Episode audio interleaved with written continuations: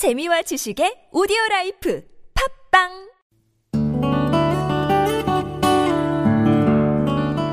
Thinking Aloud Caged Bird by Maya Angelou. A free bird leaps on the back of the wind and floats downstream till the current ends and dips his wing in the orange sun rays and dares to claim the sky. But a bird that stalks down his narrow cage can seldom see through his bars of rage. His wings are clipped and his feet are tied, so he opens his throat to sing. The caged bird sings with a fearful trill of things unknown but longed for still, and his tune is heard on the distant hill, for the caged bird sings of freedom. The free bird thinks of another breeze, and the trade wind soft through the sighing trees, and the fat worms waiting on a dawn bright lawn, and he names the sky his own.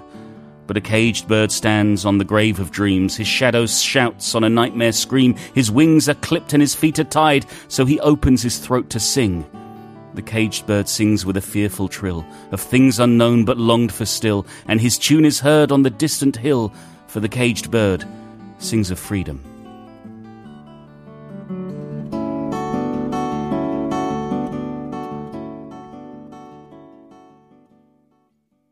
One of America's greatest poets and authors, Maya Angelou's Caged Bird. Let them free. Let the crickets free too. Well, yes. Well, that's the thing. It does make you wonder, wonder what we're doing as humans, but also uh, what we do to other humans sometimes in the way we treat them. Mm-hmm. You know, because the caged bird and the free bird could well be uh, you or I, Bajaj. Absolutely, and I think it's not uh, sometimes a physical cage, a physical cell. At times, we often shut people down too often and uh, we make them feel secluded. We make them feel lonely, uh, as nobody else is with them in in, in their uh, thought. You know, nobody else agrees with them. Sure, yes, and it can be it can be very very damaging and very dangerous sometimes. Uh, so we'll talk about this, uh, what it means to respect other people and maybe respect their religions in just a few.